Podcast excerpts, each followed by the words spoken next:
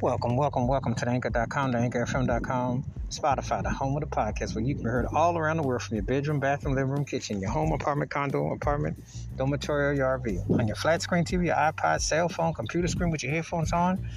If you happen to be in a drive through curbside service parking lot with a mask on, walking, running, jogging, out of school for the summer, back to school, enjoying your summer off.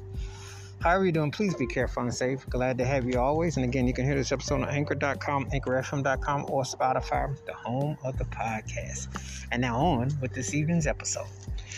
This episode is going to talk about one of my favorite artists from the, that emerged in the 70s and tore it up in the 80s. Bad, bad, bad. You know, and one of those artists that racially defied because got embraced by black folk left and right and just got embraced and started off as a protege of Rick James. And you know you had to bring it to be associated with Rick James. And then she went on and came in her own and then ran with it. This particular song was composed by her affections and her relationship with Rick James at the time. And it has a calypso, it has a very versatile, showcase her versatility as a musician, her chops, the production arrangement. I am talking about the late great Teena Marie, Lady T, and Portuguese Love.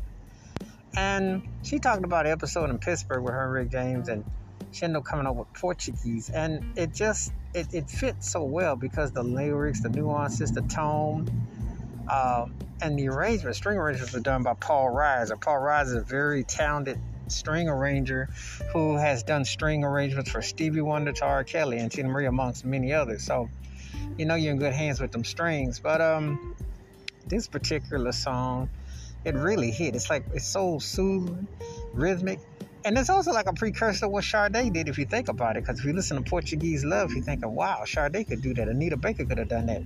You know, and it's one of them songs that had distinctive chord progressions, distinctive rhythm, the tone she was singing, had a jazz, blues, calypso um, just had a unique style going on with it, you know, and you know the tone. And now there's a part where her voice comes up in the chorus where she almost could freestyle, you know, but do it in such a smooth way. And Lady T was the truth. I mean, she was bad to the bone. Definitely brought the groove, definitely brought the rhythm, brought the romance, the slow dance, everything for Chance. And this was one of those cuts that you won't soon forget when you hear it. One of her best songs, and it's still a classic. Wash your hands, keep your mind clear, watch out for another, and please give me your thoughts and takes on Teena Marie's Portuguese Love and how the song stands out in her catalog. And she should be a Hall of Famer. She's one of the greatest artists to ever do it. Self contained, dynamic machine. Really bad to the bone. Keep it funky, keep on the one. Please be safe, be careful out there. If you're not heard Teena Marie's Portuguese Love, please do. And let me know your thoughts. Again, you can hear this episode on anchor.com, anchor.com, or Spotify. Please be careful and safe. We catch you next time. I'm out. Peace.